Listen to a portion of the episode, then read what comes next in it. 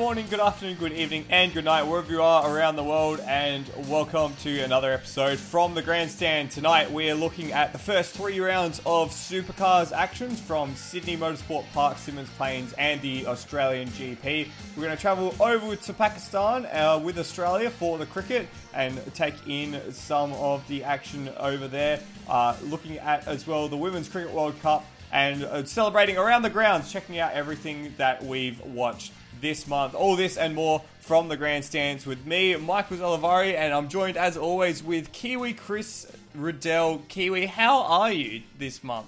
I am doing fantastic, and we also have a special guest sitting on my lap right now, Baby Riddell. Hello, Phoebe. Woo! Congratulations! That's awesome news. Awesome news. Everything went well. I I hope. I'm glad Uh, we it was a bit rocky. We spent a week in hospital to start with, Yep. but yeah, she's now a month old, and she's busy drinking, spewing, and pooing everywhere. It's great. Much like every other baby should. That's fantastic. Very, very happy to hear that, Chris, and all the very best for you and your partner and your family now. Dude, you're a dad. no, what the hell? Who let that happen? Why did they let that happen?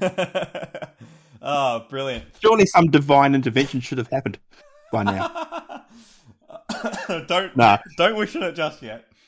I've got to stop making you laugh. That's not going to go well for anybody. No, it's not. Uh, I've also had some fantastic news that's knocked me around a bit. I had COVID, so that's why you haven't been hearing much from Endurance Chat, and that's why you might hear me splutter along in the background acro- across this podcast. But we'll make our way through uh, because we've got a whole a whole month of, of sports to talk about. We were, we were saying this month would be a bit lean with just you know the Cricket World Cup and just a few things like that, but no, we, it's, it's been packed. It's been mega packed. And and as well with us uh, missing last week, we've got another round of super, pardon me, supercars to talk about.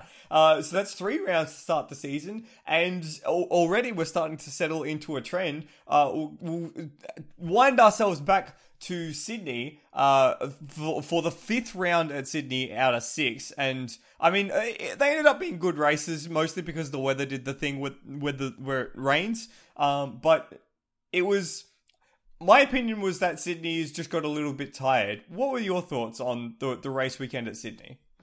Thankfully, it rained and not Noah's Ark us. That's true. which was on the cards for a bit. Um, I actually enjoyed the weekend's racing. It was a good way to start. Um, yes, I get your point about being over Sydney, but at the same time, I think it worked well. Um, at the end of the day, I thought the racing was really not bad. It was great to see some of the new names really make a na- make a name for themselves, make a statement, and some teams who you expect to do better than they did absolutely having near. Yeah, well, I mean, it's that's classic. What Tickford at at Sydney Motorsport Park? They just Ooh. can't seem to get it together, can they? They can. They cannot. But we should probably talk about the uh, main talking point. Uh, Mr. Van Gisbergen. Yes, that is that is the title of the show at the moment, Mr. Van Yeah. Gisbergen, because uh, after pulling a great strategy play by the team in race one to go with the three stop strategy versus the two stop, uh, he had a freaking nightmare in the second race. Uh, qualified down the order and ran off the road and was on the wrong tires. Was a lap down at one point and ended up finishing sixth. Like how how how does that even happen? If your bad day has you scoring 120 points for finishing sixth, you've done all right. Yeah, that's not that's not too bad a day, I'll say. Um, Yeah. And it just seemed to be that he could he could do no wrong that weekend, even with the problems that he had in qualifying and and uh, falling off the track. To to come back and finish in sixth. Yeah. A great result. Uh, also, race two, Chaz Mostert winning race two as well was, well, we'll come to it later, but I thought that was going to be a great two horse battle, with a great start of a two horse battle for the championship this year. And the first time, in fact, when we were leaving Sydney, that the uh, championship leader had not been a Triple Eight or a uh, DJR Team Penske car for I think six years or something along those lines. Well, yeah, it would be Scotty Mac, Scotty Mac, St. Gizzy win it. Yeah. Yeah, that. Quite a long period of time. So uh, good for Mostert to get that one under his belt. There was a few other hero drives on uh, on the Sunday as well, with the rain really affecting how everything went. Um, Will Brown up 15 positions after starting 25th. uh, 23rd rather, and Tim Slade up 14 positions after starting in 24th. So uh, good signs for them in the early stages of the the championship. Um, on the other hand, uh, Tickford missed out on a podium across the whole weekend, and in fact, uh, Cam Waters uh, had to struggle from the back of the field in race one. Uh, it, it just it isn't seeming to gel together for Tickford at all around just- around that track particularly, but also just in general. Well, yeah, around that track. I mean, last year they had so many issues around that track, but we've seen it with the other two rounds that we'll talk about. They've gone. like You mentioned it in the Bathurst show last year. Full Tickford, yeah, never go full for Tickford mode. Full Tick, Tickford mode has been engaged. And I, I don't I don't really know where they go from here because what they've got uh, two very young chargers in Thomas Randall and Jake Kostecki that they're expecting to be like the next generation of the team. You've got the old head in James Courtney, and you've got the uh, the the one leading the charge in Cam Waters. But at the moment, Waters in the championship, where where even is is he? He's not. I don't even think he's in the top five. I'm just trying to bring it up now, but the Cam Waters' biggest problem at the moment is, is he's doing Shane Van Gisbergen and things, but too much and punting people off and causing issues. And Well, okay, we'll talk about this when we when we get to uh, when we talk in depth about Tasmania. There's just one more thing I want to talk about Sydney. Uh, Yep. a, shootout on either day. What were your thoughts on that? Mm. I think in general shootouts are overdone. Um, I like the spectacle of a shootout, but on rare occasions, like Bathurst, obviously, um, and I think you should save it for the special events and don't do multiple shootouts in a weekend. I, I definitely agree with the second point. Don't do multiple shootouts uh, in the in the same weekend. Like even when we used to have Adelaide, uh, it used to be the shootout was for the Sunday and the Saturday was just a regular qualifying. I think that it's if every event is a spectacle, then none of them are a spectacle. Like you, get what I mean? If if if you Yeah. try to if you try to make every event the main event, then you know that it kind of loses its purpose. And I feel like that's where they're at with the shootout at the moment. Yeah. Uh, to give you, uh, go to look back, Cam Waters had an 11th and a 4th from Sydney, so he finished that, I think, sixth on the table Yeah, after the first round. full Tickford. Full Tickford. Uh, when you look at their other drivers, Yeah, Yeah. well, I mean, exactly. Uh, what about um, what about uh, the race uh, round two in Symmons Plains? The re- return to Symmons Plains for the first time since uh, the old pandemic started. Uh, Mhm. Three races across the weekend, a two day event, so really cramming all of the uh, event into uh, some very short order. Uh, what did you think of the return to uh, to the Apple Isle, the return to the Lamb Chop? I think it just showed how much we missed it and how brilliant the racing is down there. It is pretty nice, isn't it? It, it doesn't look Yeah. like much. It's a pretty unassuming track, but I, I they they really put on a good show. Yeah, I mean they do. You know, they're they. Some people have been making noises that hey, oh here goes there goes the streaming baby. Spe- speaking of making noises, That supercars don't necessarily give them the full proper, I guess, a run of it because of the support categories. Because they had what Tassie tin tops and Aussie racing cars, and I think they could do more about it that. But I think it still makes a great two day spectacle. I, I I certainly get that perspective. Um, I think at the moment it's still hard with uh everything coming back, you know, full speed. Uh, it, it is hard to get people to commit to not just go, doing an interstate event, but also doing an interstate event where they're going to have to ferry their cars across as well. Yeah. So uh, Yeah, I- so for, I don't have sympathy for those arguments so much. Um, I mean, I do think back to a few years ago where they had Australian superbikes as part of the card, and that would be cool to see again. Mm. Yeah, either way, um, it was pretty cool. And oh, something I really liked watching the Tasmania coverage is they really worked hard in filling the broadcast with interesting perspectives. Mm. So you know, talking, uh, doing a lot of work in explaining the track and uh, like particularly turn four and how much of an elevation change that has. Like it's not super duper clear on TV, but when they actually did the feature on it and showed how, how just how much of a dip that is, they did a really good job of that. And then Yeah. Larko, Larko is too good for supercars. Larko is too good for anyone. Just give Larko the world, please, and let Uh, him explain it to us. Based, on how he was explaining Formula One coverage, I think I'm thinking even Formula One he could be doing an amazing job of. I also think having Marcos Ambrose, Tasmania's hero, as part of the coverage for that stuff as well, is a master stroke. But it's interesting you mentioned turn four because that was one of the big talking points out of the weekend. Yeah, and particularly the the sort of move that Van Gisbergen was making in the first race, not so much the second and the third, but uh, the the the different running lines and uh, mm. you know making a little bit of contact on the rear quarter panel. So so the the situation was uh, the, the fast line at turn four is really the high line where you run it at the very very top of the bowl, carry as much speed as you can, and then shoot out the other side. But what that essentially, does, essentially motocross line. Yeah, pretty much using the height of the berm. Um, but that mm. does leave you vulnerable to a car that kind of ducks underneath and takes the sort of what you'd call like the actual apex of the corner. And Gisbergen was very happy to take the actual apex of the corner at the cost of making contact with the the uh, car in the lead on exit, uh, like just around the B pillar or just behind. What were yeah. your thoughts on on that sort of habit and the run-on effects of the side draft and then making the move down at turn six? I'm not convinced I liked it.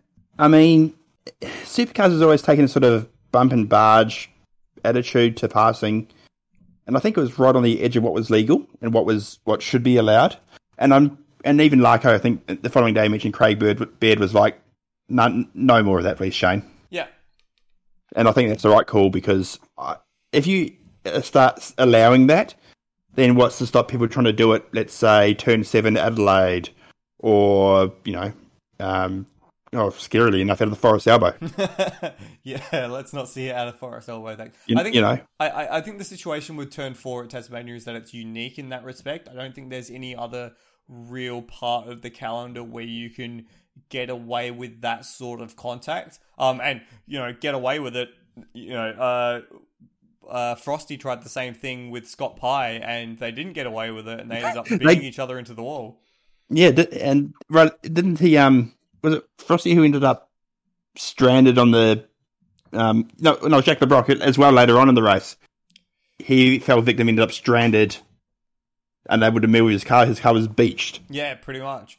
Um, so, so, uh, so, it is. It is particularly a skill, and mm. I, I think, I think Van Gisbergen knows what he's doing when he takes that inside line, and he knows contact is going to be a consequence of it. But I don't think he's intending to make contact, if that makes sense. So he's yeah. he's intending to take that inside line, knowing that contact will be a consequence, but he is not it purposefully making contact with the other driver. Uh, I think it's a little more deliberate than that. I. Uh, I, I didn't uh, I didn't really buy that, and I mean I know I'm a Shane Van Gisbergen fan, and I know that I have a bit of a bias there, but I it didn't look like, for example, he was turning into the other car. It just like that was the space that he was in, and the other car was all of a sudden in that space as well. I don't know. I. I mean, we know you can do it without that because you know you do that in a GT3 car. It's a much different story. Yeah, that's true. So we know we can do it without that. So I'm not just not sure it's necessary. But even being told not to do that anymore didn't stop him. He yeah, won the other well, two races anyway. He cleaned up the whole weekend. He took three wins in a row, and again at that point in the season, after race five, basically everyone had had a bad race in the season except well, I mean, including Van Gisbergen, but his bad race was a six. Like Mostert was struggling in uh, in Tasmania. Oh, Mostert had a shocker. Mm, absolutely, a twenty third and an eighteenth. Yeah, an absolutely shocking pair of races. Um, De Pasquale had a race where he finished down the order. I think it was this uh, the last race of the weekend. No, he was uh, well in the mix for the most part. Six, uh, six in a podium in the last one, but nothing too dramatic. DJR, uh, Will Davison had a shocking race too, but DJR really haven't been. They've been they've been good, but they haven't had any luck or any driver skill go their way. They haven't had the cutting edge. Yeah, and I think that's the difference so far is that that Red Bull with Van Gisbergen in particular has had the cutting edge every single time and even when hmm. they haven't had exactly the car pace that they want, they've managed to find a way to win. Uh, and that was the thing that sort of happened on in Tasmania. Van Gisbergen found a way to win every single race, and uh, and it and, wasn't even close.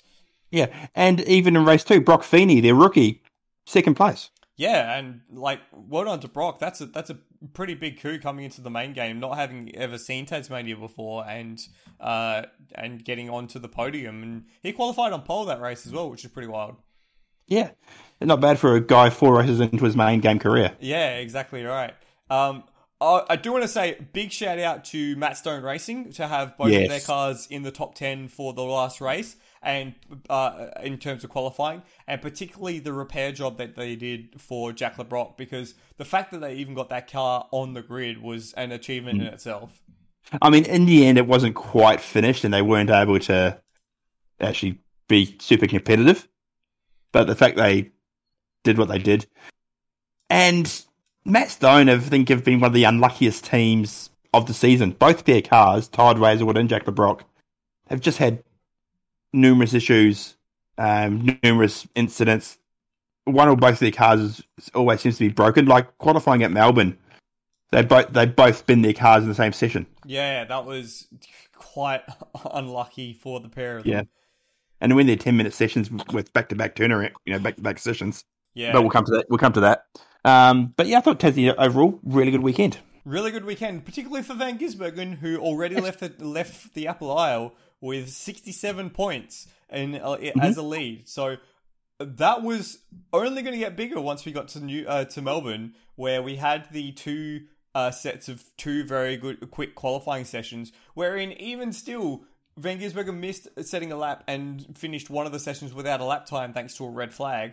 But Yeah, but managed to get on the podium for that race regardless. Like, holy. in twi- yeah, that's twenty two positions in twenty laps.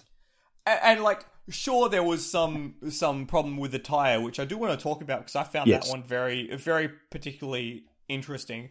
But they. Red Bull just don't get it wrong. They just don't get it wrong. They made the right strategy call and it paid off. And like, not only did it pay off, but they managed to, but like Shane in particular managed to drive their way around a bad qualifying yet again. It's ridiculous. Yeah. Yeah, and I, I think it gives me pause to reflect on a call I made at the start of the year saying that Triple Eight may take a few races to get into it with the new engineering crew and all of that. Nah. Not a chance. Not even a little bit. Like out of the Hmm. straight out of the gates, they've been like doing the three stop at Sydney straight away to to really you know mark that they were they had their heads in the game. Bam, straight away. Go to go to Tasmania, three wins out of three, and then go to Melbourne. You qualify at the back of the grid, and you get a podium for it. Like that is that is ridiculous. It's abs- certifi- certifiably insane. Is that a Um, word? No, it's not. Certifiably, absolutely, it's a word. Is my pronunciation of it a word? No, it's not. um, and that was a story that kind of continued through the weekend. You had uh, Gisbergen winning race two comfortably. You had Gisbergen winning race three comfortably. And the only blight, the only blight on the weekend, and so far the only blight in the championship for Shane Van Gisbergen was a tyre delamination after a lockup in in the latter stages of race four that saw him drop down the grid to 20th. And like that is the only problem. And even then, even then, Chris, they still walked away with the Larry Perkins Trophy for being the best all round at the on the weekend because all of the other teams up and down the grid had a worse race than they did. yeah. Uh, Chaz Mostert, one, two, a fifth, and a 22nd. David Reynolds, two, three podiums in a retirement. And I mean, like, cool. Uh, Tim Slade was the, the other one who had a very good weekend. Uh, you know, with two fourths uh, uh, and two top tens. But even then, that's not not quite enough for him to overthrow Van Gisbergen. Like, he, it's just, it's it's, it's they're unflappable. They cannot be Yeah. flapped. They cannot be flapped. Actually, uh, we mentioned David Reynolds. I wanted to shine a, shine a light onto Grove Racing. They've really impressed me so far this the start of this year, Absolutely. particularly particularly since Tasmania. Yeah, absolutely. I mean, David Reynolds, he's currently sitting ninth in the championship, but that doesn't really reflect just how well they did in Melbourne. I mean, we we did mention that they they took two podiums for Reynolds in a fourth place. Um, on top of that as well, they took a double podium with Lee Holdsworth picking up the pieces after Reynolds. Uh, sorry, uh, Mostert and Courtney ran into each other. Yeah. Um, I want to talk about that incident later as well. Another uh, light I want to shine: Garry Jacobson. Absolutely. So, how was uh, Jacobson's weekend? Uh, so he had three results in the top 10. Uh, this is from PremiAir Racing in the Subway car. His best weekend to date in that team that formerly known as Team Shitney. Affectionately known as Team Shitney. yeah. So I think that's a sign that this that Peter Peter Xiberras or however you pronounce his surname, I think I've been pronouncing it wrong. He um he's starting to turn that team around. And if okay, ignore Chris Pither, but there's just signs there. And it's just a shame that he was over in Perth drag racing. He didn't really get to be there in person for it. Uh, you say you ignore Chris Pither, but Pither's actually ahead of Jacobson in the championship at the moment. Yeah, that's because Garry Jacobson had a, did not start. Ah, yes, of course. Um, that was was that in Tasmania? That was Tassie. Yeah. So it, it's it's been an interesting little start to the championship at the moment, and like if you said to me that Van Gisbergen was going to qualify at the back of the grid on Saturday and extend his championship lead by the end of that race, like that's that's ridiculous. And Yeah. that kind of that kind of goes to sum up like Van Gisbergen is the main character of the V8 supercars at the moment. We're just kind of watching his story. That's what it feels hmm. like. And of course, we should mention in between Tasmania and Melbourne, he came second in a rally. Yeah, like up against people who rally full time. And by the way, he put one of the special stages up on YouTube, and you can go find his YouTube channel and watch it. And at one point, I think it's about three minutes twenty into the video, he does uh, like uh, the co-driver calls like a very sharp right-hander, and Van Gisbergen does a full Scandi flick right into it in front of the crowd, and the co-driver says "show off," and then immediately starts going with the rest of the pace notes. I'm like, holy shit, that is so good. We can watch that. oh, definitely. Yeah, the sky's the limit for him whenever he decides to go overseas. And we're going to see him in a GT at Bathurst this year, obviously. We're also going to see him in the six hour. We're going to see him at Le Mans Yep, definitely. In and a, in in, a. a, in an LP2 car, I think it's a Ligier. No, no, no, he's in a Ferrari. You're right. He's in the Rizzi Ferrari. That's it. We talked about this. Yes. So he's in a Ferrari there. So that's going to be, and I reckon that could be a bit of a dress rehearsal. If he gets a really good result, there'll be teams going, hey, Gizzy, here's a few hundred thousand euro. You want to just move over here for a little bit, please? Thank you, mate. Cheers. That would And be, be- that would be pretty wild. And there'd be 25 drivers then going, oh, thank Christ, we have a chance of winning something. Yeah, it's it, it seems that sort of way at the moment. Uh, what Yeah. about what about the rest of the championship challenges? It's shaping up to be a Van Gisbergen versus uh, DJR versus Chaz Mostert sort of fight at the moment. They've already broken away from the rest of the field. No race wins yet for uh, DJR at this point. It, should they be concerned? They should be concerned because they, I, I don't know what Will Davison's got to do to get a race win. He's got to be faster than Van Gisbergen for a day. Yeah, he's had four second places at the moment, and you can just see he is just done with second places. yeah, I mean, you know what he's going to do? Uh, Remember when Russell Ingall got sick of finishing second in the championship? You know what he did? Mm. He went into Adelaide at the start of the season and bought a wedding dress so that way could, so instead of being the bridesmaid, he'd be the bride. And that was the year that he won the championship. So so Davison's just going to go when we get to Adelaide at the end of the season. He's just going to go buy a wedding dress and then he'll win a race. That's a uh, that's one way of doing it, I guess.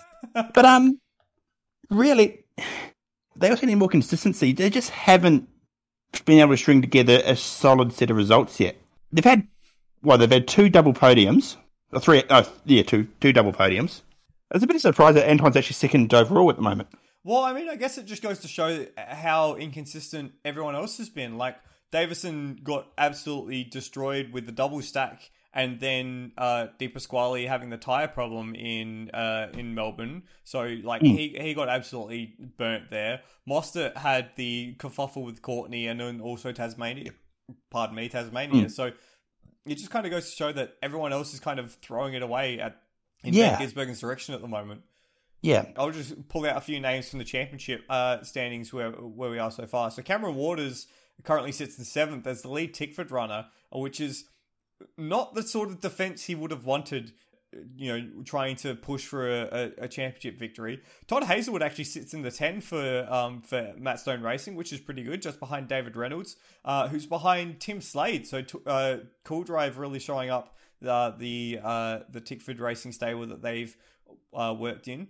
Um, Brodie Kostecki's in the top five, which is pretty impressive. He's kind of left Will Brown behind uh, in the Erebus machinery.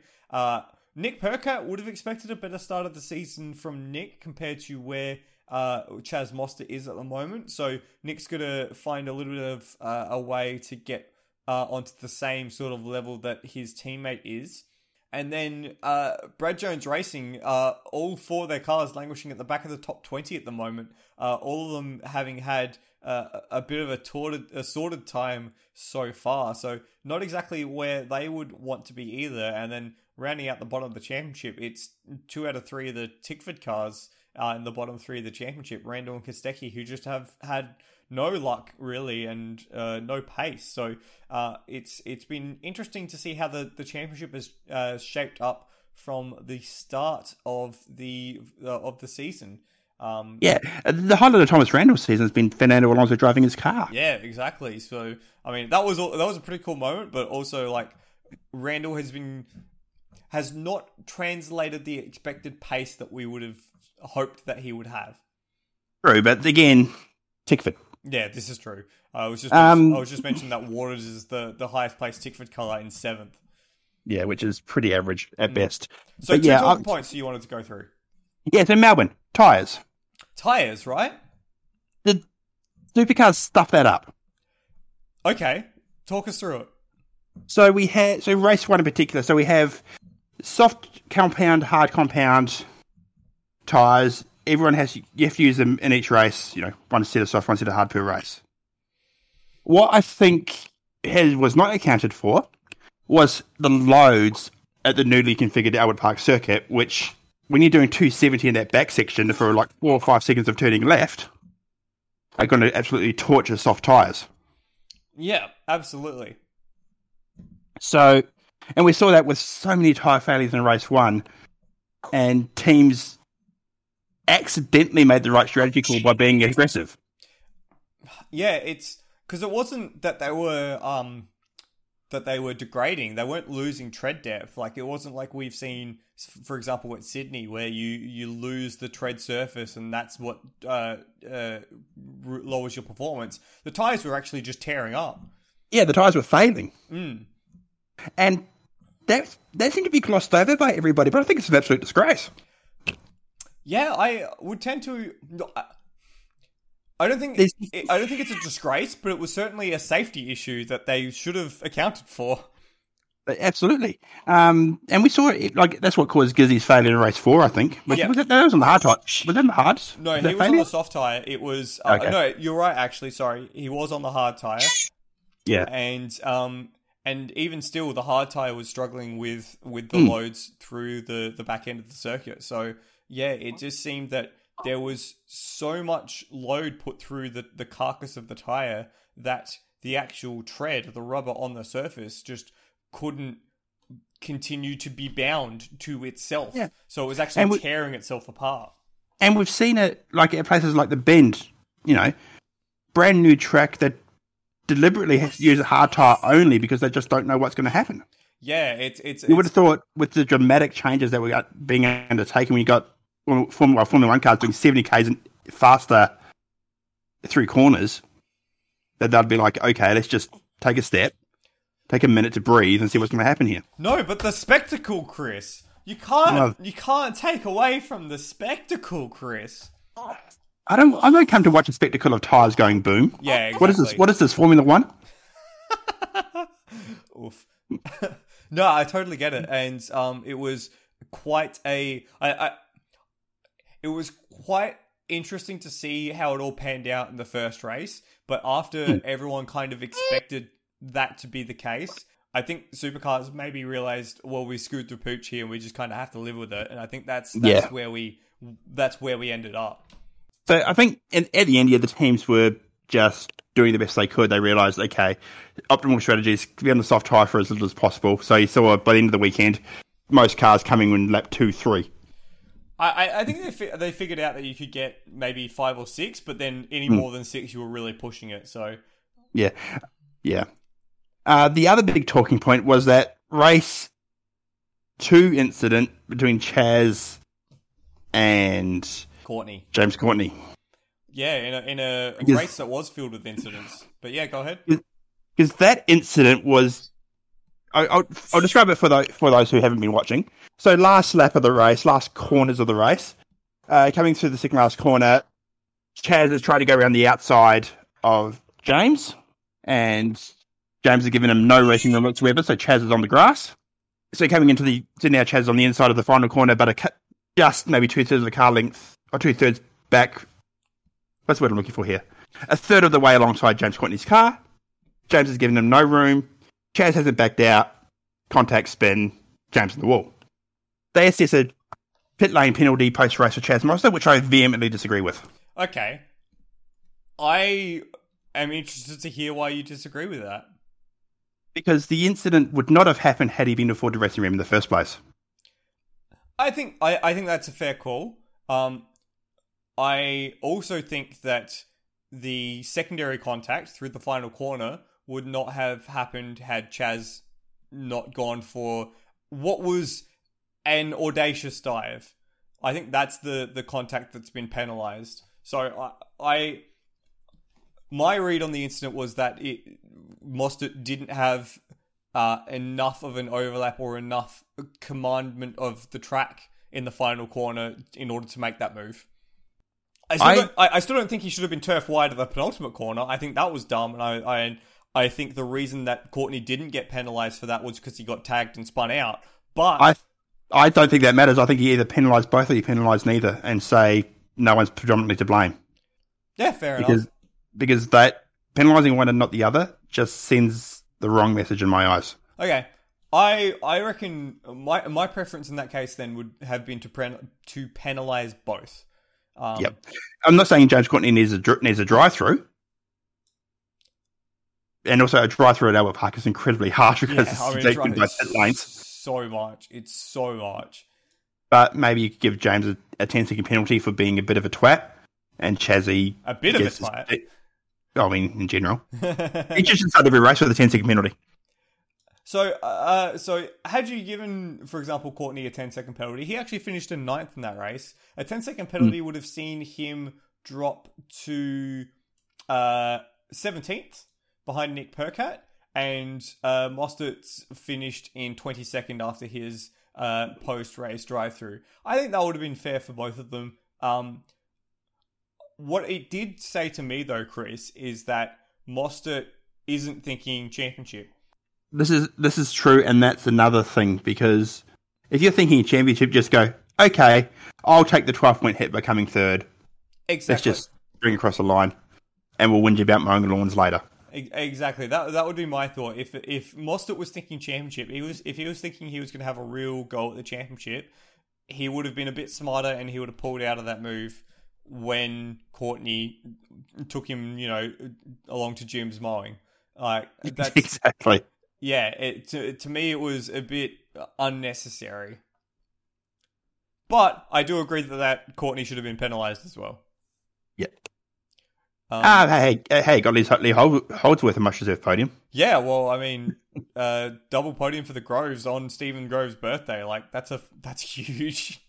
Yeah, true. And I think he, I think he backed that up by winning the um, Porsche Carrera Demolition Derby race in his class as well. Far out. The Porsches were out of control. Out of control. They were I mean, not as bad as Porsche America at Long Beach. Did you watch? Oh, you didn't watch no, that race at all? I haven't seen Long Beach yet. It's on my agenda.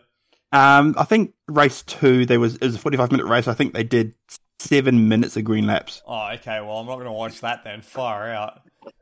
That's as bad as when they were at Long Beach that one time, and there was 45 minutes of caution before we even got a race lap underway because they kept taking each other out in the start line.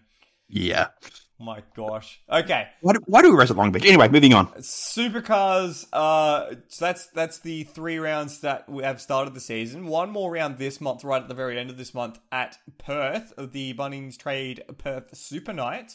Uh, at the very end of the month. Um, night racing in Perth. It's kind of the wrong side of the seaboard for the, most of the country to enjoy like nice, good prime time primo racing. Um, but it's it's a nice little fun track, and it'll be good to see the, the supercars make their way over to Perth again, Yeah, I mean, it's only one race at night on the Saturday. which is all right. Yes, and I think it's Saturday night racing, even if it finishes at midnight our time, is fine. I mean, I'm I'm I'm up at midnight most nights now anyway, so Yeah, that's well for me. child. yeah. Hey, I've been able to watch so much racing just sitting here feeding Phoebe on the couch, going, "Oh yeah, that's happening." how, how how good, right? How good. Yeah. Um, yeah. But um, no, I love night racing over there. I think it just adds an element to Perth, and the crowd gets feral. They do. They've done a really good job with the pyrotechnics in the past. mm. Like in driver introductions coming over the hill, fireworks as they crest it. So I think they'll do a bang up drive again. It'll be pretty good, and I'm pretty excited as well. Uh, it's going to be quite a drastic change going from the like what they keep telling us is billiard table smooth surface at Albert Park. Yes, we get it. You've said it 40 million times. Um, to the most abrasive track on the calendar over in Perth. That's going to be quite a, a change in um, surface for the teams. Yeah, yeah. I'm looking forward to it. I'm just want to check the tire rules for this weekend. Okay, while you're doing that, I'll briefly mention as well. Uh, we have had a change in local government in South Australia, which means that the uh, supercars will finish their season this year uh, with the Adelaide 500 on the streets of Adelaide in the parklands, and it's going to be awesome. And I'm going to be there, and I'm so excited. And holy crap, it's going to be good to be at a racetrack again in the city. Happy days. Oh yeah, and it, and there's moves to try and make it a permanent season closer, which is going to be just as good as having it as a season opener. Yeah, it'll. pardon me. It'll be it'll be different. I've only ever known it as the season opener, um, so I have sort of a bit of a mental inertia behind that. Um, I do kind of like.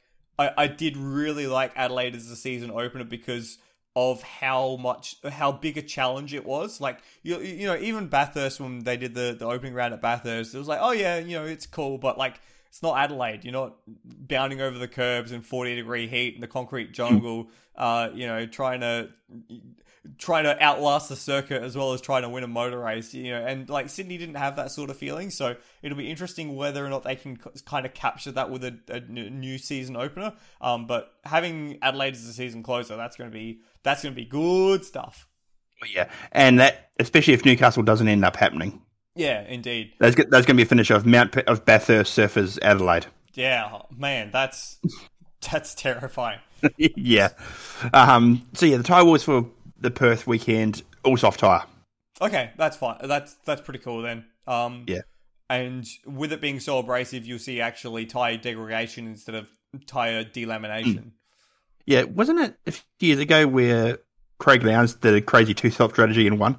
I think he, yeah, I think he pit just before the second safety car and managed to just Mm. roar through the field with the brand new soft tires, which is like that's always something you can do in Perth. It's really really cool. Hopefully, we get to see Mm. something like that. And it's a short short enough pit lane that it actually works. Yeah, well, So- you couldn't do that at Melbourne. No, no. Um, that's going to be a great weekend, and that's coming up on the 30th to the 1st of the month, I think. 30th, Uh, of, April, 30th of April, 1st of May.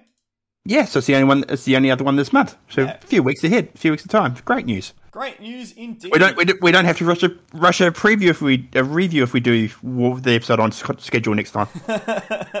yeah, that'll be doing something on schedule at the moment would be nice. What's the schedule? What is, in fact, a schedule? Um, you completely derailed me. What the hell are we talking about now? Shoot.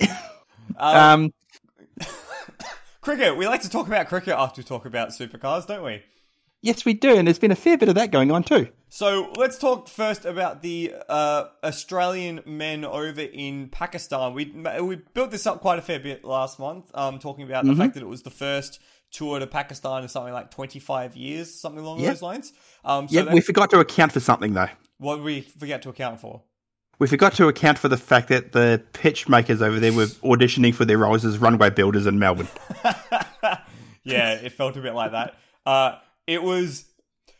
You, they basically played on two and a half roads effectively uh, for the three test matches. Uh, Pindi was basically road Pindi. There was what fourteen wickets that got taken across the whole test match. It was so stupid. It was basically like the Australia, well, the, the fast bowlers acting as bowling machines. It was Which I don't understand because Pakistan's best asset is their fast bowlers. and their their swing bowlers as well. I think they actually Yeah. came out and said, uh, like the the head of the Pakistan cricket board came out and said, "We planned this to blunt the Australian pace attack." And it was just like, well, you're blunting your own pace attack as well. Yeah, what Idiots. do you do? Yeah, I mean, it didn't help because they still didn't win the series. No, they didn't. They, they did it. They did it dumb. Thanks for spoiling the ending as well, by the way, Chris. All right. Uh, yeah. So like, uh, fourteen test, uh, fourteen wickets throughout the entire test match. They like, and it wasn't even like a, an interestingly high scoring test either. Like, uh, Pakistan were going at like two and a half runs and over for the first two days. Like, that's so boring. So boring. Yeah. What was it? It was uh yeah four seventy six for four, four fifty nine. That's what Pakistan. Australia four fifty nine, all out, and then Pakistan's second innings two fifty two without loss. I, I think at that point the Australians were just like, yeah, whatever, we don't care. Like, there's not going to be a result. Yeah, Like you look at the you look at the bowling card for the Australians, um, and like as well, like Aus- Australians only took uh, like four, three actual wickets because they had a run out as well, which was like admittedly really really good, but like it was just they got nothing from the pitch. Like, yeah. If you if you, you should be getting run out in test matches anyway, so how's this for a bowling card? So for the for the second innings, uh, Australia bowled seventy seven overs, so like almost a day's cricket. Um, Mhm. They're, they're three frontline bowlers. Mitchell Stark, seven overs. Josh Hazlewood five overs. Pat Cummins, four overs. So between them, they bowled like 16 overs. That's like not even half a session yeah. Nathan Nathan Lyon bowled fifty two for the match. yeah. oh, in the first innings. Yeah, in the first innings. The second innings, he bowled 26. Marnus Labuschagne bowled 15. Travis Head bowled 13. They were just like, yeah, we'll throw the ball to anyone. You want Usman? Khawaja, Usman Khawaja bowled one. So what we're trying to say here is that it was a farce. The first game was was basically a farce. Yes. The second game had a bit more going for it, uh, with uh, Australia uh, electing to bat first or getting told to bat first. I didn't quite know who got the toss. Australia Australia chose to bat first. Um, piled on the runs. Uh, basically, everyone got a start except for Labuschagne, which was kind of disappointing for him. Um, and actually got some reverse swing happening and managed to uh, take into the second innings a lead of 408 runs. 408, Chris. But that raises the question. What is the question, Chris? You have a lead of 408 runs. You got your opponents out inside 53 overs. There's 15 overs left in the day. Why the hell are you batting again? Exactly. Why? Uh, and this is kind of like oh, so. So there is this mechanic in cricket where if you have a big enough lead in the first innings, you can tell the other team that they have to bat again next. So the idea is that you just bowl them out twice very quickly. The, th- the, the threshold for that in a five day game is 200 runs. So Well, Australia was done with that. if you got if you got 400 runs on the board, you can enforce the follow on. And in fact, it was only the third time in Test cricket history that a team with a lead, pardon me, of more than 400 had not enforced the follow on. Uh, the last time was also Australia, but against England in 2006 at the Gabba. Um, and we all know for the Australian cricket fans in the audience uh, how that series turned out. It was 5 0 Australia. It was a good time. And then the time before that, I think England, uh, it was some match in like the 50s where England had a 500 run lead in a timeless test where like they they wanted to score a, a, a thousand run lead or something stupid. So ignore that time. Yeah. But it, it kind of begs the question, Chris. What is the point of the follow on anymore? Like, I mean, is, the, is the follow on something that, that that that ever happens? Well, when's, when was the last actual follow on we've seen? So the last time an Australian team enforced the follow on, I actually did some research here. The last time an Australian team enforced the follow on was when David Warner scored 300 in Adelaide, and Yep. they uh they um uh yeah they bowled out Pakistan for 302.39 in in three days. Three days? Yep. Yeah, two days. Yeah. So I've um got a link. I've just posted it in the chat if you've want to look at it, it's from it's basically every follow on that's ever been enforced since 2020. There have been eight. That's actually more than I expected, truth be told. Yeah, uh, New Zealand's enforced three of them. That's cool. That, how, what's it like having a, a, a test team that actually is aggressive and wants to take the game to the opponents? It's all right when they're not losing to Bangladesh, Oof. which is, funnily enough, who we most recently enforced a follow on against. Even Afghanistan's done it once. Oh wow, really? Uh, against who? Zimbabwe. Oh well, there you go. That makes sense. Because uh, a follow, if you enforce a follow on, you have a 1% chance of losing the match. Yes, and you're what you're really doing in that case is you're really telling your bowlers that you trust them to get the wickets. Mm. And when you have 15 overs to bowl before having a night's rest, you've only bowled 50 overs, your freshies are pretty, your, your quickies are pretty fresh. You're asking to do another four to five over slog and have a good night in the spa drinking champagne ready for tomorrow.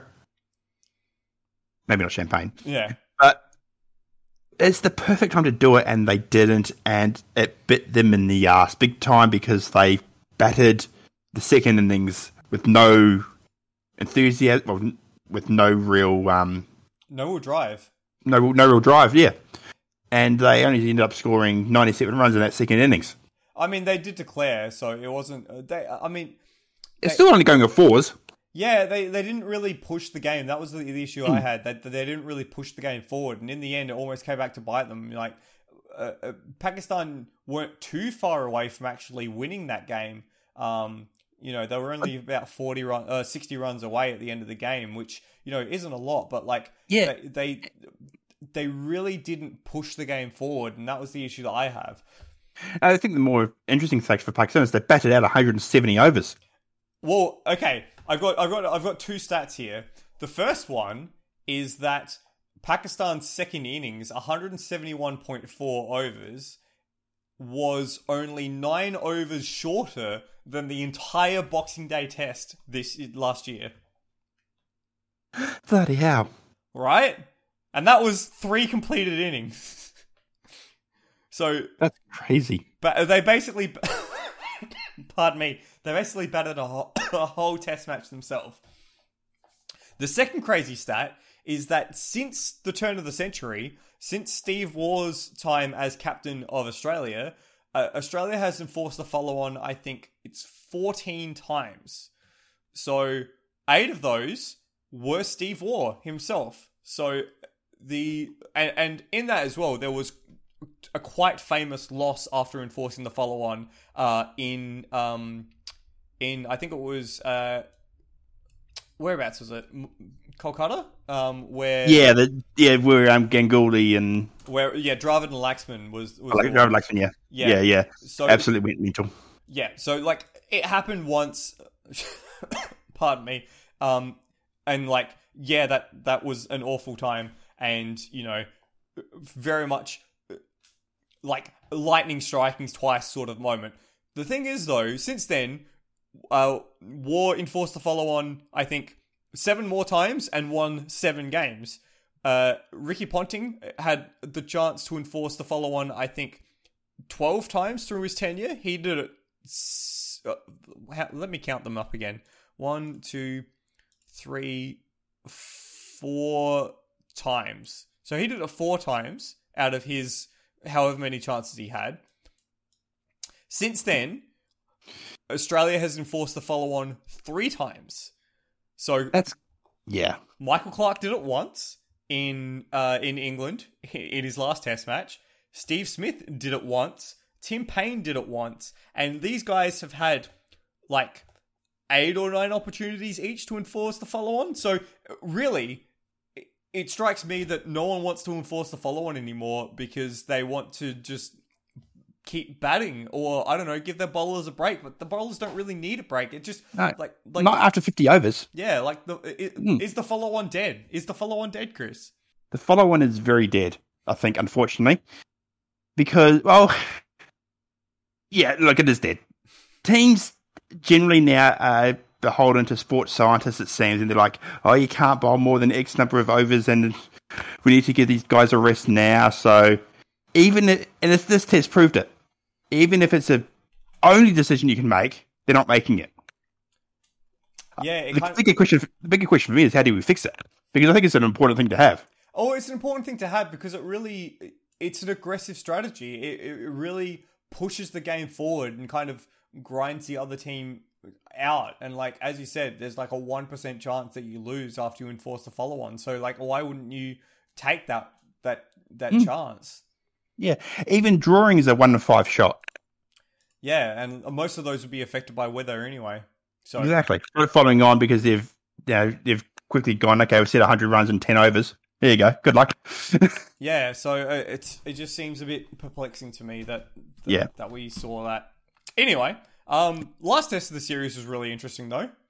oh, last test, the third test was actually great viewing, and for a while there, I was thought all four results were possible. It, it certainly was for a little while. I was a bit put off in the first innings watching Pakistan bowl, uh, bowling pretty much a meter and a half outside leg stump for a good period of time while uh, Usman Khawaja and Steve Smith were in. That wasn't enjoyable viewing, truth be told. That that wasn't, and then Australia did the same tactic. To, to be fair, Mitchell Swepson was aiming at a patch rough. Yeah, that's true, and actually turning it towards the stumps as opposed to the Pakistan uh, spinners yeah, turning it away. That was that was incredibly negative bowling, and that's I mean, there's not. I don't think there's much you can do about that. Eh. but because you can't really say, I mean, you can't bring in like the leg side wide rule you have in one dayers because that's ridiculous. I think it's actually ridiculous in one day cricket as it is. So. It just it just seemed it, it it it came to me that it indicated to me that Pakistan were spending more energy trying not to lose the series than they were trying to win the series. And when it came to batting that kind of rung true when uh like Cummins and Stark found their rhythm found some reverse swing and just tore through them like just completely well, yeah, nine wickets between them in that first innings. Yeah, they they went absolutely rampant. Um, Yeah. and uh, and again, it, it looked to me, yeah, it looked that Pakistan were more more focused on trying to def- defend um, their nil all standing in the series than they were trying to win. And yeah, and it came back to bite them because Australia went ran through them. So yeah, in, in, in the very end of the series, um, Pat Cummins and Nathan Lyon were the tormentors of uh, Pakistan. Uh, just as as I made mention, just tearing through, just tearing through. Pat Cummins got some awesome swing going and uh, found found the way to just uh, extract something from the pitch which had uh, not been uh, not been possible at any of the other locations. Uh, and then Nathan Lyon actually came through and cleaned up, which is something that we uh, we love to see. Uh, we love to see spinners doing well on day five and actually uh, and actually performing. Um, Swepson, on the other hand, the, the leg spinner that we brought in, that Australia brought in rather, uh, to do a job, he really didn't have the best of campaigns. I think he only took the two wickets through the uh, through the series and didn't get Yeah. a, a wicket at all in the second te- uh, the last test. Uh, Chris, what would, you re- what would you read on Swepson's um, I actually thought he was okay. really? Yeah, because he was bowling to a plan. And for a rookie, well, for a newcomer to the team, I mean, he wasn't. I thought it was okay. Like he didn't. He wasn't expensive. I don't think in at any point. He went, for, bo- he went for three and a half in the last innings and two two point three in in this uh, in the first innings in that second game. Um, I, I I don't know. I just didn't. My my my opinion is that I didn't see like much. I didn't see I didn't see something dangerous when I was watching Swepson. I just yeah. Yeah, but I, I have a feeling that people said the similar thing about another leg spinner who played his first game and got carted a bit, uh, didn't do too well. I mean, and fair. he turned out to be turned out to be one of the best of all times, of the best of all time. So I think we just we owe him a bit of time at least. He's worked bloody hard to get here. I mean, I, I- okay, yeah, certainly he's worked hard to get here.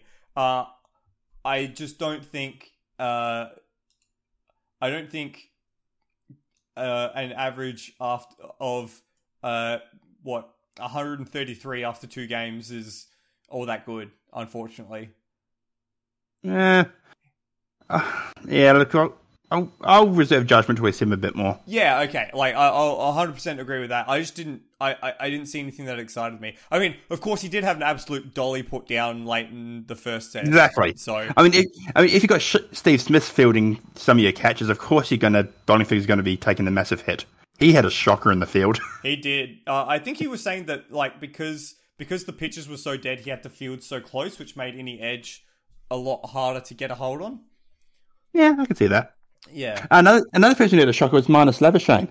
yeah. Like uh, test one of the best test batsmen in the world at the moment. He uh, what had like he just didn't have. He just had had, had nothing. Had nothing the whole series. He bas- I think Fox Sports rated him a one. Yeah, I, I think he deserved a one as well. yeah, which is crazy. But yeah, so that last game ended up with a Australia victory. Some with the, I thought were really enthralling last day of play. It, it was quite good as well. There was a bit of time pressure, but Australia kind of always had it in the bag. Yeah, and you just got that sense that when Pakistan got five down, it was just, yep, it's coming. Yeah, indeed. Um, good series in the end for Australia. Uh, the the one days went the way of Pakistan, but the T Twenty went to Australia. Uh, the thing that really struck me though was just how good spirits the, the games were played in. You know, there was this moment between Warner and Shaheen Shah Afridi, who's about eight foot tall, where they're uh, you know trying to size each other off and then laughing it off. Um, all the Yeah. fans were very appreciative to have the Australian team. Oh, uh, the in the, in the, Paki- the Pakistani habit and ritual of writing signs and at the game and presenting them on camera, great. that was good fun. What was your Yeah. favorite sign?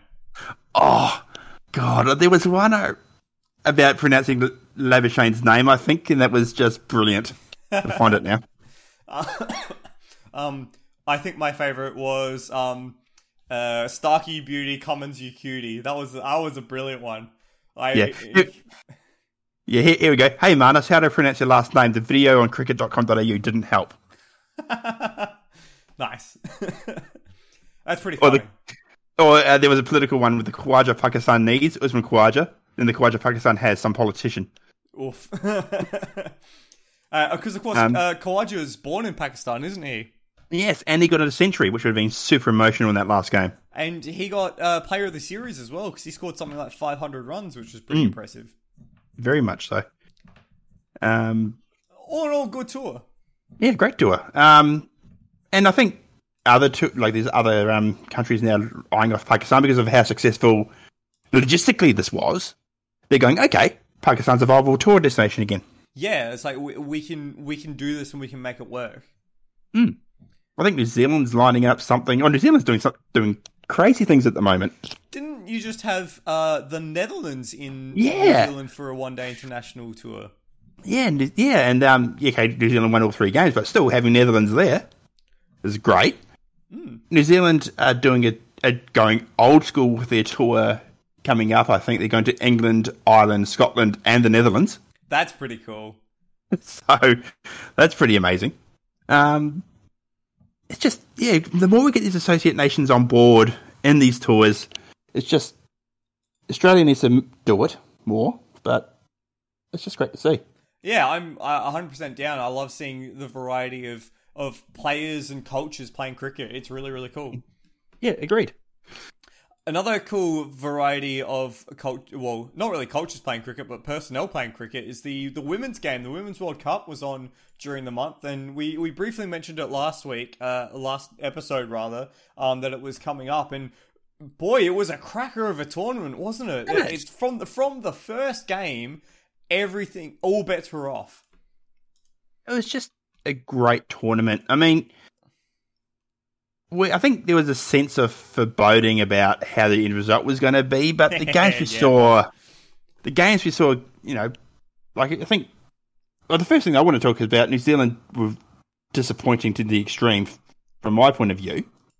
But that first game, Windies New Zealand, that was absolutely epic. Dude, that set the tone for the champ, like Mm. the tournament, right? Uh, like from the from the outset. Like, yeah, it was a shame that the host nation didn't get over the line at the very end, but the fact that the West Indies were under the pump, defending a total that was subpar, and just managing to bowl their way out of trouble again and again, and like. How about the balls on Deandra Dottin to be like, I've not bowled in any of the last eight games we've played, but I'm bowling the final over when we need to defend a target, and nothing's going to stop me. And she did it, and like it was. She did it brilliantly. Yeah. And and this is from the Windies, who I don't think are that well regarded in the women's game. They're pretty well regarded in 2020 cricket, I think. Pardon me. Um, but as a one day team, they're a bit hit and miss, and I think you can describe their tournament as a bit hit and miss. But the thing was, when they hit, they hit bloody hard. They hit hard. So not Oh, only yeah. did they beat uh, New Zealand, who were the host nation and firmly up as one of the favourites, they also completely destroyed England, who capitulated, t- chasing a modest total. They like again, the West Indies had no right to win that game, but they just bowled their way out of trouble and found a way to win something against uh, an eventual eventual finalist. And like it, it really set up a difficult run for both the uh, for both England and New Zealand to get into the finals. Yeah, and New Zealand ended up faltering badly. Um, got destroyed by Australia. Yeah, yeah, we did that. Absolutely destroyed. Bowled out just on for thirty overs. Had a disappointing loss against South Africa, and then England tight match snuck over the line. snuck over. England snuck over the line, and that ended New Zealand's chances. And, and and that was the thing. That was basically set up as a mini quarter final because both teams had lost a lot of early games and needed to find a way back into the tournament, and that was the avenue that England ended up taking. Um, Chris, for sure, disappointing for New Zealand as the host nation to get knocked out. Um, what do you think this means for the New Zealand women's cricket team? Are we are we expecting to see a sea change in their uh, their personnel over the next few few years? I would think so. Like a lot of those names have been around for a fair while now. Um, it's not going to be dramatic. The if I if I put up their squad list, I'm just going to have a look at their quick squad list now. So you got Susie Bates, Sophie Devine, Am- Am- Amelia Kerr. Uh, she'll stick Yeah. around for a few years. Amy She will. Um, Maddie Green, Brooke Halliday, a few young guns in there. Jess Kerr, Hannah Rowe, Frances McKay, um, and Hmm. Rosemary Mair played their last game. Yeah, so there, there's a few old heads there. Um, and I I just think yeah, this tournament probably came a year too late for New Zealand. Yep. Uh, which we, we can understand why. And even COVID had an effect on this tournament with the first few games being held with a few spectators. So thankfully the final was well attended. Yeah. But I just Go I just think yeah, we're just a year too late for New Zealand to really make an impact. Yeah, fair enough. Um, I one thing I will say is it was great that the fact that New Zealand got knocked out didn't affect how many people were at the games and the support from the crowd. And I, I think the the games were again well attended and uh, attended in great spirits as well. Yeah, and hosting the final in Christchurch, and Christchurch is a bit like Melbourne.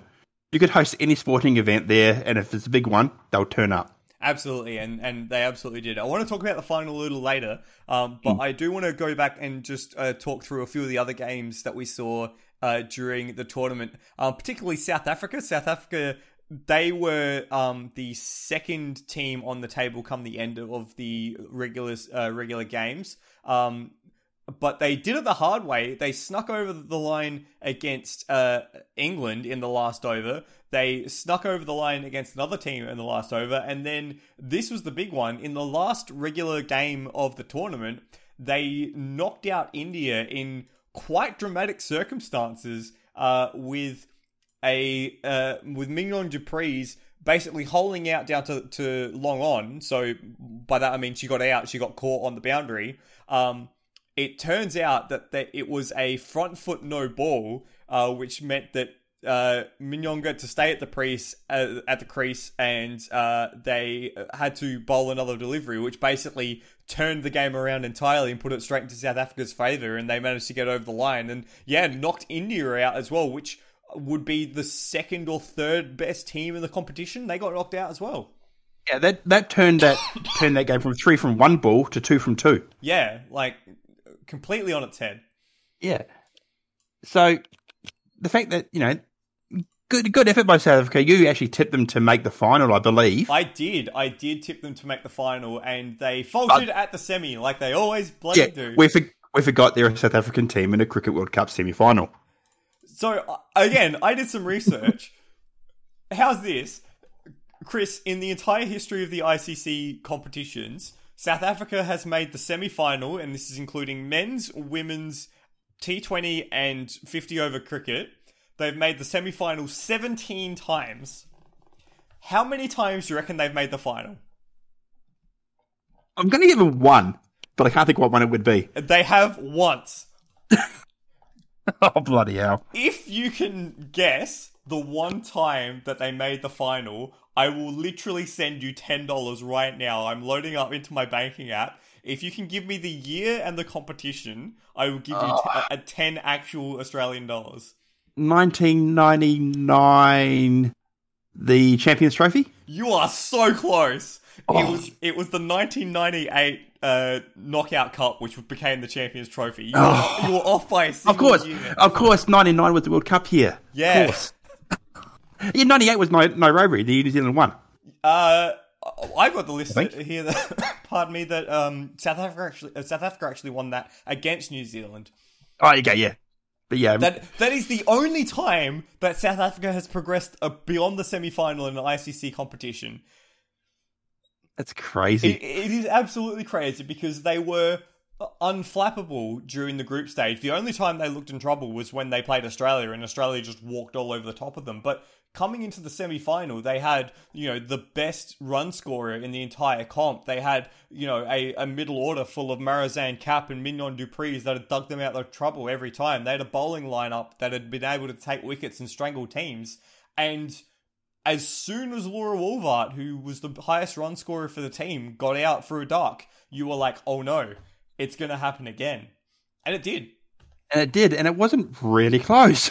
It wasn't. It wasn't even close at all. They just they just fell up fell apart in a heap. yeah, what was this? Yeah, oh, yeah, I'd say it wasn't really close. They, England pretty much doubled their score. Yeah, they they just, they just fell apart. Absolutely fell Yeah. apart. And meanwhile, the other semi final, Australia obliterated the Windies. And the Windies were hit and miss that entire tournament. They were incredible against some good teams and just abysmal against some other teams, including Australia and including uh, Bangladesh, which actually opened up the door for um, the likes of India and England to get back into the finals. So um, they ended up getting lucky uh, with a a point given for a rain out for an abandoned game that actually got them over the line into the finals. But I mean, they got over the line to get destroyed by Australia, and that and that was kind of the theme of the World Cup, wasn't it, Chris? Yeah, the, the final match really matched how the tournament had gone. Australia batting first. Alyssa Healy. Holy cow, that was an innings to behold. Absolutely. Uh, I had a friend around. We just watched that in absolute awe, and, and it kind of followed the similar sort of trend because uh, we'd seen throughout the tournament uh, Rachel Haynes be the one to accumulate at the start and let Alyssa get herself in, and then once Healy got in, she exploded and. 170 in a World Cup final. That's the highest score in a World Cup final, men's and women's, ever. What is it about that power couple, Alyssa Healy and and uh, Mitchell Starc performing World Cup finals? I'm getting sick of it. It's great, isn't it? Um, you better hope that their kid loves cricket.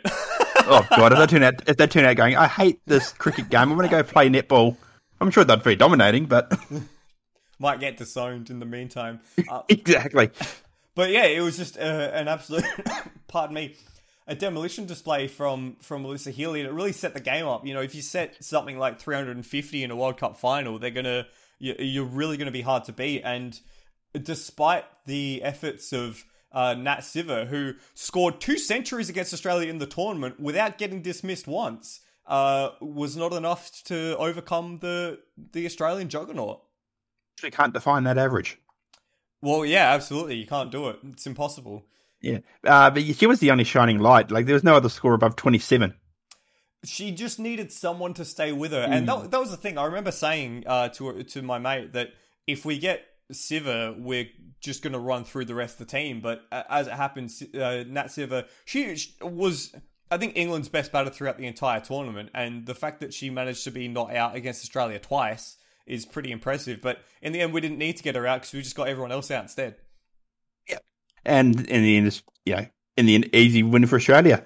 I did want to ask you though. I was thinking about this. How gutted would you be if you were Annabelle Sutherland? Um, less gutted, gutted than I'd be if I was Grace Harris. Okay. So, so why, get- are I why get are my you players asking wrong? that? Why are you asking Did I, get, did I get my player wrong who stood, stood aside for Ellyse Perry in the final? No, no, you got that exactly right. Uh, yeah, yeah. So Who, um, yeah, who, what? Ellyse Perry ended up having to do absolutely nothing. Oh, she did. You know, she got scored a few quick runs at the very end. So, so the context is Ellyse Perry, the best all rounder in cricket at the moment. Um, she injured her back in the late part of the group stages. Uh, didn't end up playing the semi final. Ended up getting picked in the final as a batter only, so no bowling. Um, and at the expense of Annabelle Sutherland, who is an all rounder who kind of feels the same sort of role as Perry. Um, one thing that has struck me about this group of the Australian girls and will continue to, to be something that I admire is the fact that even though there is competition between each of them for their spots, they all seem to want a common goal. They they don't not that they don't mind if they don't get picked, but the understanding is we are picking the best team to give us the best chance to win this game or this tournament or this cycle. Uh, so your like not necessarily your chance will come, but your chance will come if that makes sense. Yeah, yeah. Uh, that makes sense. So I guess, I mean, like Austra- Australia dropped the second best bowler in one day internationals in Jess Jonassen for half the tournament, true.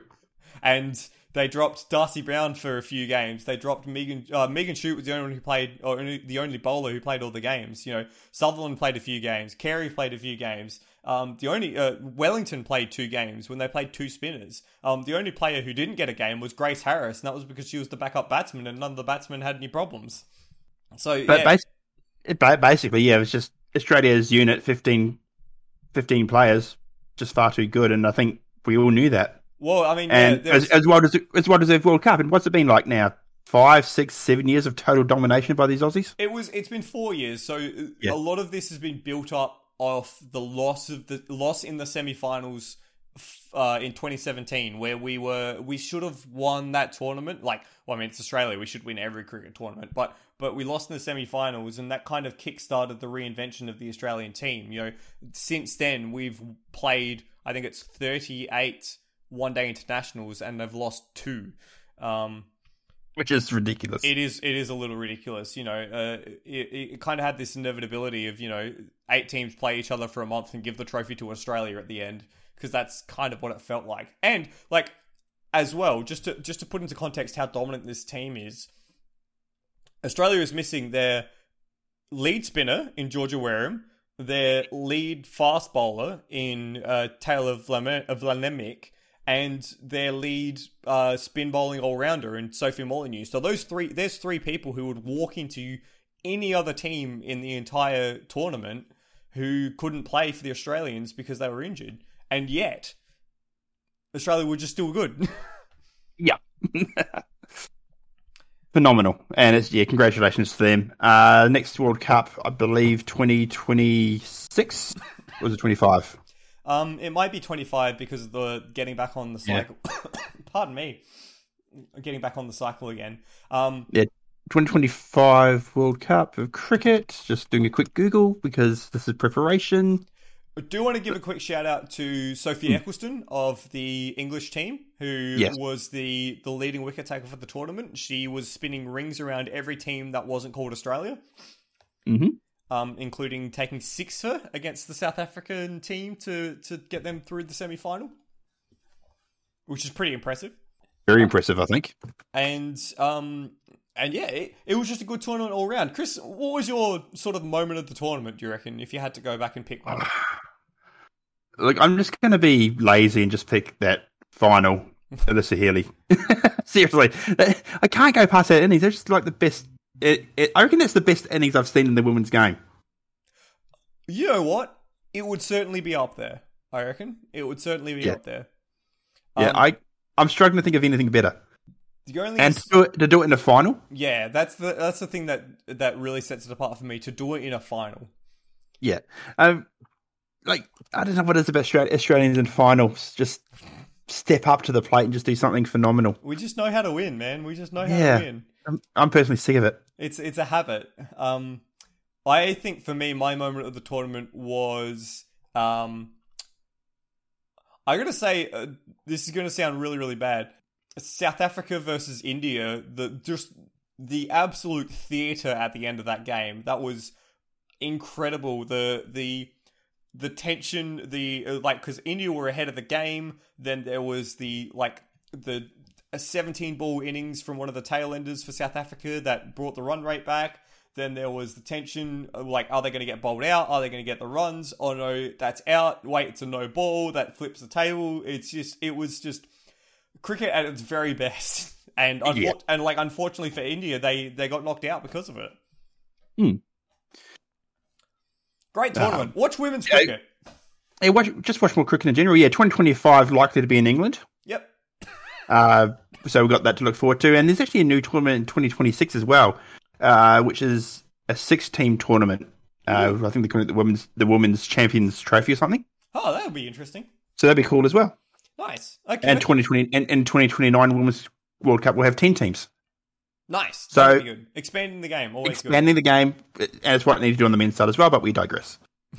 We, in fact, do digress. Uh, so that's cricket. Um, important moment for New Zealand cricket. Uh, Ross Taylor finally hanging up the boots for real. Finally hanging up the boots for this final game against the Netherlands. Bit of an inauspicious team to have your final game against, but he Yeah. performed quite well, if I recall correctly. Um, but yeah, job done for him. He can now sit back and relax. Yeah, that was a three um three game win to New Zealand. Obviously, that final game, he scored fourteen from sixteen. Okay. He actually had he actually had a pretty meager tournament in all honesty. he uh yeah he had scores of 1 16 and in the first game he had 11 okay, maybe not the, the finish to his career he was hoping for. no and i don't think he got the ball in the in that game either Oof. Um, what else has been happening around the grounds, Chris? What have you been keeping track of that you want to just share with us uh, to finish off? Well i've been keeping an eye an eye on super rugby as i've alluded to last podcast. We're about halfway through the season now. Ooh, and it's at a yeah and we're at a really interesting phase now because we've had seven or eight rounds depending if you've been affected by covid or not. And we started and after this weekend's matches we start to get into the trans tasman clashes Oh, that'll be good. and that's when we start to figure out where teams actually sit because if you look at the ladder at the moment it's pretty much new zealand team australian team new zealand team australian team group down like that Yeah, with the two pacific with the two pacific island teams at the bottom Yeah. so, and that all starts with the super super round in Melbourne in a couple of weeks. So that's going to be re- really where we see what's what. Form teams at the moment look like the Brumbies from Australia. So they're taking AC, the Capital Territory and the Northern New South Wales region. And Auckland Blues and Canterbury Crusaders from New Zealand as well. So who do you reckon uh, is actually the stronger on each side of the Tasman at the moment? Do you reckon the New Zealand competition is a bit stronger or the Australians? Watching the games I've seen, and it's hard to judge because I think the Kiwis have had the stronger opponents. Okay. like the six New Zealand teams seem to be stronger than the six Australian teams as a whole.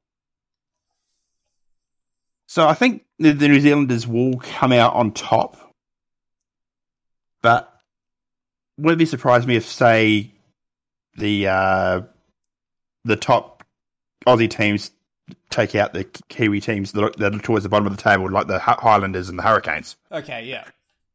The Hurricanes and Moana Pacifica actually have a game to play tomorrow to catch up from when the, when Moana had COVID. Yeah, okay, because I can see that they've only played six games. Um, Yeah. So, so who do you follow? Who, who's who's the team that you're pulling? for? I'm a, I'm from Canterbury, so the Crusaders. So, and if you look, I'm presuming you're looking at the table. Yep. Brumbies are on 31 points. They've played eight games, won seven. So if you adjust that for the equal number of games, they are pretty much on the same number of points as the Blues, Crusaders, and Reds. That's Yeah. two from New Zealand, two from Australia. So it's actually it's actually very tight across the top there. Yeah, and I think a lot will happen in the next few weeks when we start those Trans Tasman games. Fair enough. Is there a final series that gets played afterwards, or is it just the Yeah, league? this is this is the other thing that irks me a little bit. It's a top eight. Oh yeah. Well, I mean that's pointless, isn't it? a top eight in a 12 team competition. I mean, I understand why they do it because if you have a top four or a top six, there's potential that you have four or five teams from one country in that. Yeah. Okay.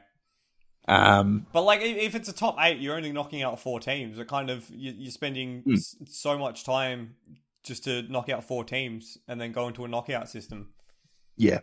The other the other round that I'm really looking forward to, thirteenth is the round thirteen on the fourteenth of May. That's when the Fijian Drua take on Moana Pacifica and Parramatta. Ooh. There may be blood. There may be blood. Oh, really? If you've ever watched a Pacific Island Rugby International, they go hard. Oh, baby, that's that's going to be good. They're both they're both at the foot of the table. They will want the pride of winning their first game against each other. It's in Parramatta, which means you're going to get twenty five thousand fans going nuts. I'm so looking forward to that game on the 14th of May. Nice. That sounds sick. Okay, we'll keep our eyes out on that one. Um, Mm. I watched the end of the biathlon season at Oslo Hol- Holmenkollen, uh, which was pretty sick. Um, of course, the, the sprint pursuit and mass start to finish off the championship.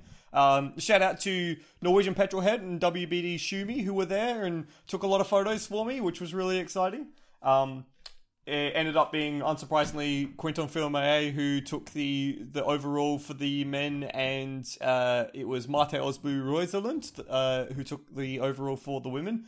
Um, You Just make that name out of a Scrabble bag. yeah, I know, right? It's it's just a mess of vowels in the middle. Um, get this though. Uh, so in biathlon, they have a like a globe, so like a championship for each individual discipline. Mm. So they have a, a globe for the sprint, the pursuit, the mass start, the individual, and then the relay globes as well. Um, so the situation was on the last day that uh, Elvira Öberg, who was second in the overall, she had finished second in the pursuit globe, second in the sprint globe, second in the individual globe. Um, she she had the chance to win the mass start globe. Um, she had to beat Dorothea Wierer, who was leading by I think it was two positions. Um, so that was pretty much where the focus was in that last day. Um, except coming into the last shoot, basically everyone in the first group missed except for um, Justine Braisaz-Bouchet, who's the Olympic champion in the mass start. So she goes off and leads, and then there's a group of about eight behind her, about 40 seconds behind, who were fighting over second place. And the commentators did some quick maths and realized that Elvira Öberg needed to finish at least fourth to win the glo- uh, win the mass start globe over Braisaz-Bouchet, who was going to win the win the race. So they Okay, up- what happened? so they come up to the line. They sprint in a group of five. It was Oh, um, God. It was uh, Elvira. Uh, I think another French woman, Lisa Theresa Hauser, who is Austrian, and a uh, I think Marte Olsbu Roiseland in that battle as well. So f- uh, like uh, second to fourth in that little battle pack. Um, and they all throw for the line, and it was the second Swedish woman, Linn Persson, who beat Elvira on the line to take No. fourth position and relegate Elvira to fifth, which means she lost the mass globe. Oh my god. And so, So is she, there, is there now one one less Swedish woman in the world? no, well, like uh, no, none of the none of the Swedish team realized that that was be that would be the situation, so they hadn't told um, Elvira or Linn in that final lap uh, to sort of coordinate it. So like they just threw for the line Oh. and, and didn't know because they thought that their their real challenge was behind them when it was ahead. And yeah, as it turns out, the the teammate like effectively took the, the globe away from from Elvira. So El- Elvira didn't win anything. She she came second in literally everything in the entire year. I hope they shouted her a IKEA hot dog for that. Jesus. Uh, God. yeah, it was uh, quite funny on the last day to to watch that all happen. But you know, great competition. Next year, it's going to be a, a ten round uh, championship going to all all of the cool stadiums. So I might even try and get over to Oslo and and hang out with some people. That would be the dream. Um. So yeah, happy days. Happy days on on the snow. You really want to go to Oslo? Look, I want to go hang out with some people to watch some biathlon. I want to watch biathlon live. I'm not a huge fan of snow. I'm not a huge fan of the cold. um, but we shall see. You want to go to Oslo? No way. Ah, for fuck's sake. I, hate, I hate that. Um, what else have you been watching this month? Um. Well, I think we've both been watching with absolute wonderment and befuddlement at what the hell Australia's soccer team is doing. Oh my god, I don't really want to talk about it. Neither We do I, but we, we, should kind of mention it. Suck. We suck. Was so bad. Scraping into third place in the ladder, Oh my god. meaning meaning you had to do it the ex- Australia has to do it the extra hard way, and they might not even beat UAE, let alone the intercontinental playoff.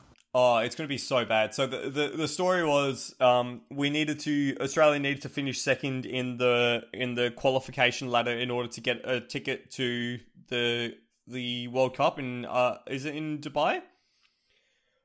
Ah, Qatar, that's it. And we just we played awfully. We needed to beat Japan and we lost to Japan. We needed to beat Saudi Arabia and we lost to Saudi Arabia early in the tournament. We needed to beat Oman and Jordan. We lost to them. It's just we're just we're just hopeless. We have no identity. We have no system of playing and we just don't have any good players and it kind of sucks and it's not enjoyable to watch and you know, it could be the first time that we miss out on the World Cup in like 16 years.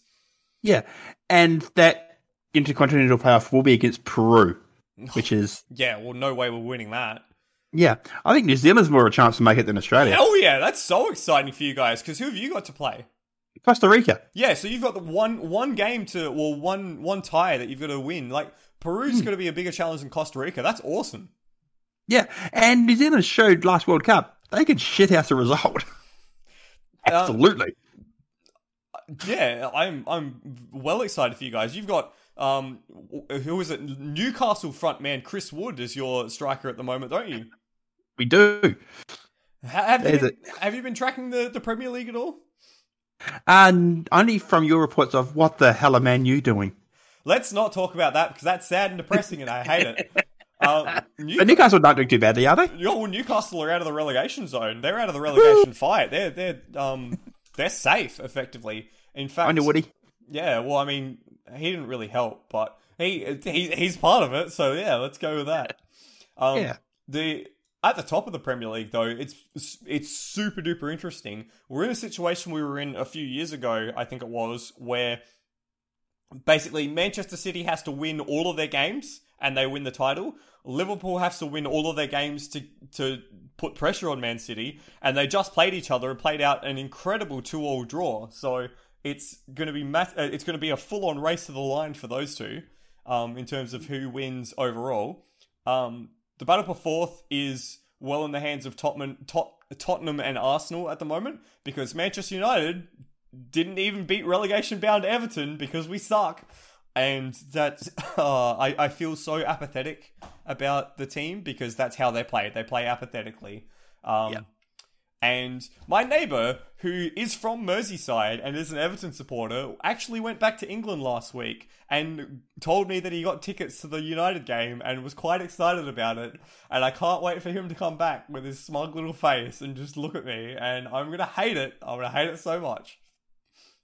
Oh, that yeah. God damn it. Uh, What it does do is actually gives Everton a bit of a lifeline because they were looking like they might be in trouble of relegation, which would be the first time in 70 years or something that Everton have been out of the top flight. So they've been in the top flight longer than I think any other team. So that would be uh, a bit of a shame, but they've found their way out thanks thanks to us, thanks to Manchester United and how much we suck. So yeah, that's not fun. But oh well, that's that's life in the Premier League sometimes. You done ranting about how much the Reds suck? Oh, I'm I'm done caring. Let's talk about Good. let's talk about the month ahead, Chris. What have we got planned to watch for the month ahead? Well, there's a couple of big events that I know we're both very excited for. Uh, the first one of those coming up this weekend. Well, actually, they're both this weekend. The Paris-Roubaix. Yes, the hell of the north. The my my favorite of the the cycling Oh. classics. It's so much. Just it's unlike anything else I think in sport. It's gross. It's it's it's hell. It's hell. They call it the hell of the north of the north for a reason because it's hell. Mm-hmm. it's cold, wet, angry cobblestones and wind and muck and disgusting. And boy, I freaking love it. Yeah. Unfortunately, it looks like it's going to be dry this year. I mean, truth be told, that's probably safer for the for the Yeah, athletes true. and the cyclists, and you know they're less likely to get literally pneumonia. Um, so And, and literally cheese grated when they fall. yeah, that too. So uh, that'll be uh, that'll be good. And like for those who haven't watched the cycling classics before, it's basically like watching an endurance sports car race. Nothing will happen for long periods of time, and then before you know it, all of the nothing means something's just happened. Um, Yeah. it- Yeah, it- think think think of it like the cobblestones when you get about to the, maybe the seventh section is hour thirteen, and one of the Audis has just crashed on track, and there's a safety car. yeah, it, it it all just sort of happens in an instant. So Yeah. it's it's it's a real it's it's a very team orientated in individual sport cycle uh, like long cycling um or grand tour cycling classic cycling um and it'll be interesting to see who who pops out the other side i think even tadej uh, tadej pogacar who's traditionally a grand tour cyclist has been looking at the classics and he might even have a run at uh, at Paris-Roubaix. Unfortunately, I think um, Wout van Aert won't be there, who's one of the Belgian, uh, one of the best Belgians going around at the moment. I think he's just had COVID, so he's not going to be able to Ah. race, which is a, a shame. Um, but Paris-Roubaix is also the sort of event where someone can just appear out of nowhere and find it in their legs to, Yeah. to win at the very end. Matthew Hayman, perfect classic case. Matthew Hayman, exactly. And by the way, if you want to see the pure joy of the hell, the horrors of this event, um, check out if you if you look up. I think it's um, uh, is it Orica Green Edge? Was that what It was they were Orca, called? it was Orica Green Edge at the time, but now their channel is the current team name. So if you just find, find their channel, Yeah. So if you look up um, uh, Paris Roubaix uh, backstage pass, uh, they uh, basically do a um, yeah yeah, there they, you go.